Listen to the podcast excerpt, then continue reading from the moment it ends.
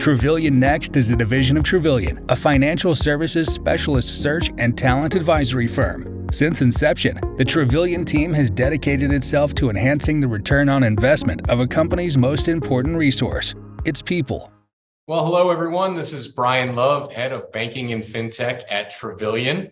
And I'm joined today with Sarah Howell, SVP Partner Programs at Infinant. Hello, Sarah. How are you? Hi, Brian. Great to great to be here. I'm doing well. Thanks for having me. You're in uh, sunny uh, Tampa, Florida, and I'm in freezing cold Philadelphia, Pennsylvania, but that's okay. Um, I can actually feel the heat emanating from the screen. Um, so I uh, obviously we got to know each other a little earlier this year, and then we actually uh, encountered one another at the FedFis Roundup in Fredericksburg. Yeah. So quick shout out to the to the Mayos and to the um, uh, the FedFis guys for bringing a bunch of great people together. Yes. Um, maybe you'd like to introduce yourself a little more fully to our viewers. Yeah. So uh, great to be here. Like I said earlier, Sarah Howell. Um, come from from more of a payments background stumbled into BaaS through seeing you know some prepaid um, kind of business models early on back in the day. That's one of the good things about being older in this industry is you get to see trends. And so some of those trends have evolved and now there's the sexy name of BaaS or embedded finance. But um, so I got to see some of that evolve. Uh, and currently at Infinant, uh, very grateful to be working with uh, the Infinant crew on um, building out a platform that enables both embedded finance and embedded fintech. So that's awesome. By the way, old in the BaaS space is three years, right? you know, so it's like nobody's really been doing it. The, the, resumes we see at Trevillion, it's like if they have three years of payments, it's like wow, they know everything. Um, Good point. Yeah. but thank you for you know your background's terrific. Um, you know, I know you're you're at Visa and some other places, and and that's just you know phenomenal. But I really wanted to hear a little bit more about your current role and what excites me so much is that we have banks reach out to us and they say, hey, we are considering BaaS as an option. There's not a week that goes by that it doesn't come up with a more traditional bank thinking about deposit growth, thinking about fee revenue and how to, you know, optimize that in a rising rate environment. So generally there's one of two ways you could go, but Infinant kind of represents a third way. And the first way is you know, build it yourself. That's a huge lift, very expensive, may take you three years less, who knows, somewhere in that vicinity. Second is reaching, you know, reaching out to a middleware company like a lot of the BaaS banks have done, and that works extremely well. Mm-hmm. But what excited me about you, Sarah, you can tell me a little bit more about Infinant, is how they represent that kind of third category and, and the benefits to that. Sure, sure. Well, um, I think um, if you're if you think about banking as a service as the how it's and the embedded finance as the what right? Embedded finance is putting banking products into a, another software solution at a customer's point of need. And that is embedded finance is the what. And then banking as a service is the how. And to your point there are three different ways to go to market for BaaS you can build it yourself but then you, not only are you you know is that a heavy tech lift? It's also a heavy talent lift and a new operation model you know and, and business model that you're that you're evolving into all at once. Definitely think that the BaaS API marketplace providers, whatever you want to call them, you know, BaaS connectors, um, bring a lot of value to the market. Those platforms, in my opinion, were built for um, for the fintech or for the neobanks in mind uh, mm-hmm. not necessarily for the banks in mind. And what differentiates Infinant and what excited me about Infinant was that Infinant was built by um, folks that used to do digital banking and understood banking and have always traditionally built for banks. And so Infinant's um, platform is purpose built for banks. Uh, so I had some fintech friends in the industry that gave me a hard time for for joining a BaaS, um, you know platform and i just said no these guys are different and that's why Oh, that's awesome. And I wonder, I mean, I'm I'm, I'm interested in uh, as you start to engage with a you know a client. Mm-hmm. Um, you know, what are you hearing out there from your clients in terms of, you know, what makes them nervous about BaaS, about getting into this embedded space? How are you able to help them overcome some of these hurdles? Oh, it's a good question. I spoke to a bank yesterday that's doing a little bit in BaaS already, and they were like, "Are you guys going to help us with our your strategy?" I was like, "We don't have a with our strategy." I was like, "We don't have a product for it, but you know, you get us right. You get our our thoughts um, and and the way that we view the market." Um, some of the I think things that are are concerning is that sometimes it's not just an organizational change that banks are going through. It's one thing to bring an organization through change. Um, it's another thing to bring an organization through change amid so much macro change happening in our environment. And if you think about the broader macro changes and evolving into a new BaaS strategy amid those, like I keep those very, I keep an eye on everything that's evolving. We've got new payment rails evolving with RTP and FedNow that impacts BaaS and potential revenue streams, right? Um, we have new CBDCs and fiat, like n- new forms of money evolving. That will also impact, you know, what what my BaaS strategy looks like. And then we also have what I like to call digital um, supply chain disruption, where um, if you look at how digital supply chains were impacted in other industries like uh, entertainment and music and um, telecom, uh, those the last mile delivery for those products was disrupted. That's why I can use Roku now to see, you know, all of my different, um, you know, shows that I want to watch across Prime or across yep. Netflix or, or my cable provider. Um, any of those, that is last mile supply chain disruption. And if you think about it, it embedded finance is the embodiment of that happening in our industry. So I don't think that embedded finance and BaaS is going away. I feel like it's something that every bank will have to have a strategy where they own the in the last customer engagement, you know, that last um, mile delivery of their products to their customers. That's that's the whole beauty of a community bank, right? Yeah. And then they'll also have to have a, a you know a strategy where they don't own last mile delivery, but they own the product. In the first model, the bank is a services and product org. And the last model, the bank is a product org. And so making those types of transitions internally are, are difficult. Um, yeah. I don't I don't say it's easy at all. So I I encourage banks whenever they are first pivoting into BaaS, talk to a BaaS API provider. It's good. It's good for your organization. Think about working with them. The the you know the units, the Treasury Prime, the Synctera. Um, let it be a part of your strategy because it helps you adapt to the organizational changes, the sales motion changes that you're going to have to have in uh, the compliance aspect. It teaches you so much. Um, but pay very much attention to the macro trends that are occurring because that model may not always be the best model for for your financial institution. Sure you know, my children will never, you know, have to deal with a blockbuster video. And, you know, they, they just hit a button and they're watching, you know, uh, their shows. But, um, you know, I was thinking um, also it's, you know, you could reach out to banks that have done BaaS successfully.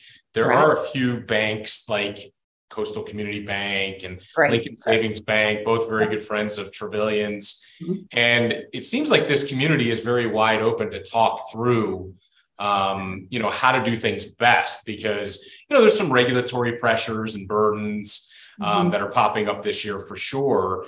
Can you talk a little bit more about, you know, if you're, again, you're talking to a client, what, what advice do you have on the risk side?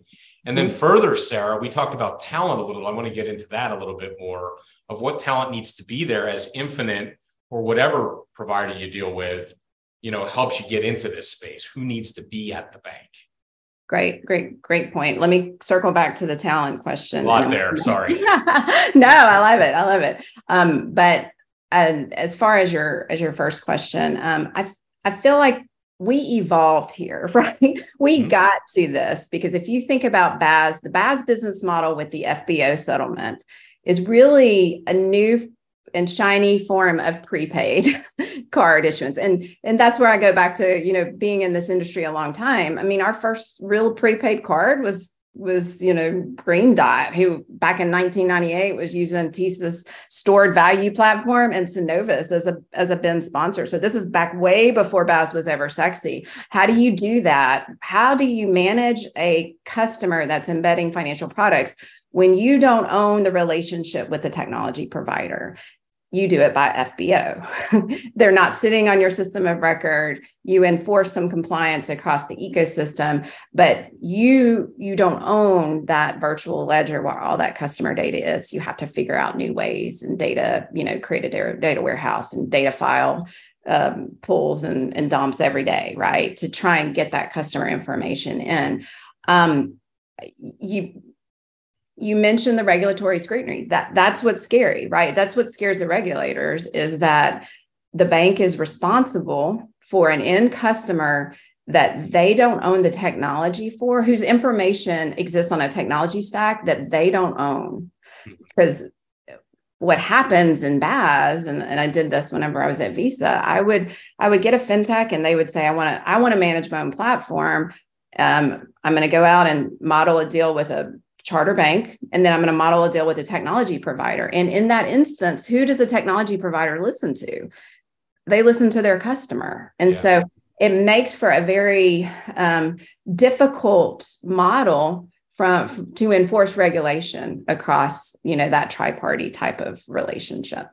It's doable but i think that's what's causing a lot of regulatory scrutiny. Yeah i agree. And and as we you know i mentioned the talent piece i think the way I answer that with our clients and potential clients around embedded banking is to really make sure you've got the right risk components in place 1st mm-hmm. Every bank most likely has a head of risk, a chief risk officer, something to that effect. But is that person also innovative? Does that person also understand FBO accounts? Does that person understand payment rails and, and all of those different nuances there? Mm-hmm. So it's always our communication is before you even get into this, make sure there's a nucleus of mm-hmm. innovative risk talent. Mm-hmm. It sounds like maybe that's an oxymoron of some sort, and I don't mean to offend any risk managers, but that's what we tell folks. Do you agree with that, or uh, you know, what, what's your take on who to be, who needs to be in what seats? Completely, and I think um, I think having folks that have grown up in the industry makes it a little bit easier. But you want to find smart creatives, people that are able to um, uh, see a business need and meet figure out a way to make technology meet that need and um, i think the, the more you can have things automated and technology meeting that need the, the greater um, it reduces your, your risk or it mitigates your risk um, but yes, as far as the type of talent to recruit, I, I, do like those banks that form a separate entity. It doesn't have to be, you know, completely different entity. It can just be a different business unit um, because what it does is it creates an opportunity for the folks that join that business unit to think differently about banking. And sure. you do need that in, in BaaS. You need them to be able to think differently about banking. One of one of the questions that we got at the FedFis is like, who do you look for for talent when you're when you're you know in, in BaaS? And I was like, you want to look for the people that can identify the embedded flows. So um, one of the things that that I would do at Visa was that I would have a platform come to me.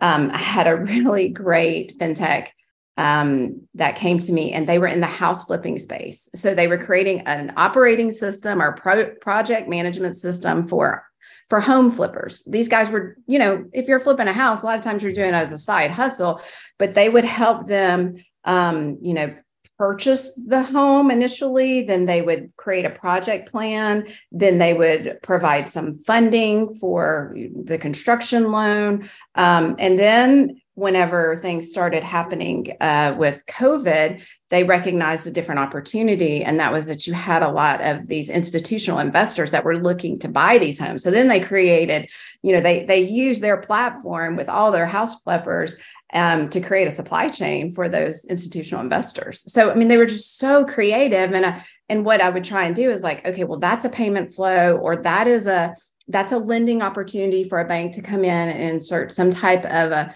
you know, a construction loan, whether that's 50, 50K or more or whatever. Um, so you want somebody in that's able to look at different industries and the software that they are standing up and find uh, financial flows. That's awesome. I wrote that. identify the embedded flows. And then mm-hmm. just the term smart creatives, we've used that occasionally, but I like that. That's a, a very easy way to, to put it. And that's kind of who we're we're out there um, um, recruiting. recruiting, right? Yep, now, I, I, I, did want to mention because it's all over every news uh, channel. Um, the layoffs in the space from MX to big, you know, firms like Amazon and Facebook. Um, you know, obviously, I don't know if you have any any thoughts on how banks kind of seize the opportunity here. We were talking earlier, mm-hmm. pardon me, about how the culture of a bank could be fantastic or very off-putting if you're going after tech talent. Any other? Any? I'd love to hear some of those thoughts. Yeah, yeah. Well, we, we were talking earlier about um, when I was at Visa, I talked to a, a group of leaders um, about uh, if you if you think about some of the fintech leaders in the industry, um, some some of the guys that I worked with, the CEOs, the fintechs that I worked with, they were ex bankers, and and I kind of discussed to some of the leadership at, at Visa was that like the why did they leave? Why did they leave the banking industry? And you know, my my thesis is that organizations organize and highly regulated organizations like banks and you know big networks card networks or processors um, that have been in the business for a long time they organize even more and so there's tight regulatory constraints, and it makes it very hard for somebody that's very creative to affect change in those types of organizations. Right. And so I feel so so what happened was those those people they left and they started their own fintech companies and they began to affect change from outside the organization and disrupt the industry as a whole. And so I think that things are kind of coming full circle now with some of the layoffs, which are heartbreaking. But I do feel like it's an opportunity for banks and you know um, those those larger companies that had more of a organizational structure to to recruit some really good talent but recognize why that talent left in the first place and make sure that you're giving them a voice. Don't put them in a box. Let them wear a lot of hats because if they've been in a fintech they're used to wearing a lot of hats okay? Yeah. give them a variety of projects so that they can identify connections across products or customer needs because the more um, seemingly unrelated tasks that they have smart creatives can create connections and see connections before other people. So give them or let them explore other areas of the organization because it will it will allow them to connect those dots um, and then even ask them to identify some efficiency gains across your direct business unit as a bank. So, you know, the when you own last mile delivery and you own those customers, let them see what, what are we doing? How how could we how could we improve that? As well as the BaaS business, right? Because you're going to probably keep them in this little BaaS business org um, yeah. and, and, let them, um, you know, affect change there, but also bring them in and allow them to connect dots for the direct business side and then just listen to their ideas. You don't have to implement every single one of them, but yeah. just listening um, will earn respect, and respect will go a long way in employee retention. Yeah, and, and this industry, you know, I guess over time has kind of been played with some egos. I mean, it's natural in almost every industry, but yes. you know, kind of suppressing that and empowering these types of talents, you know, to help uh, affect change is so crucial to the relevancy of banks, community banks over the decades to come. So I love the point that you just made, and I've made it too, yeah. is that when someone like this can come in, you know, allow them to look at your entire tech stack, your entire, you know, operational flow. Mm-hmm. And there may be some great ideas, like you said, with you know, with efficiencies, robotics, automation, et cetera, mm-hmm. that someone else in the organization may not be able to see. Right. These folks can get bored easily uh, when we when we when we when we plug them into certain organizations. So they need to have you know a bigger vision than just you know hey build out my BaaS division right.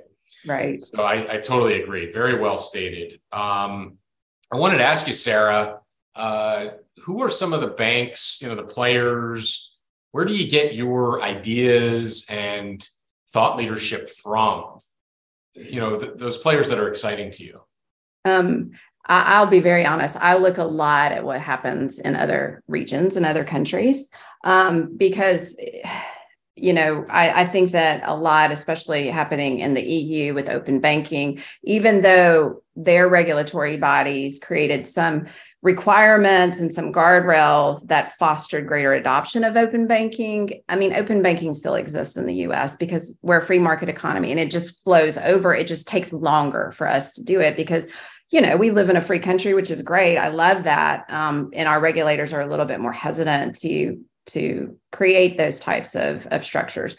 Um, but that doesn't mean that customers don't get accustomed to some of those things and that drives adoption just from a, a market perspective. So I look a lot at about what's happening in the EU, what's happening in other countries relative to CBDC, um, the new payment rails that are being created, um, as well as what are some of the new products? What are some of the open banking APIs that banks are standing up in the EU because that's one of the opportunities that Infinant's platform provides is it allows the bank to have their own dev portal, create their own products, um, be a little bit more core above the core, so you can be core agnostic, um, input the different partners that you want to have, and then say, okay, here's one API for your loan origination, and so that you build in the you know kind of the compliance and um, the technology all into that one API. So I see that happening a lot in the EU already. And so that informs kind of some of my strategic thinking here uh, for the US market. Yeah, and you feel like the US has 8,000 financial institutions, probably more than that. Mm-hmm. And that must stifle our innovation ridiculously, right? That's true. yeah, yeah it, it does. On that note, Sarah, I thank you so much for your time and your thoughts about the space. Um, very fascinating to talk to you. Thanks so much for having me. I appreciate it. Um, and uh, appreciate all you guys are doing to um, help us and, and all of this in the financial services space and all, all these crazy changes that are occurring in our industry. Fun times, right? Fun times indeed. Well, thank you. Thanks.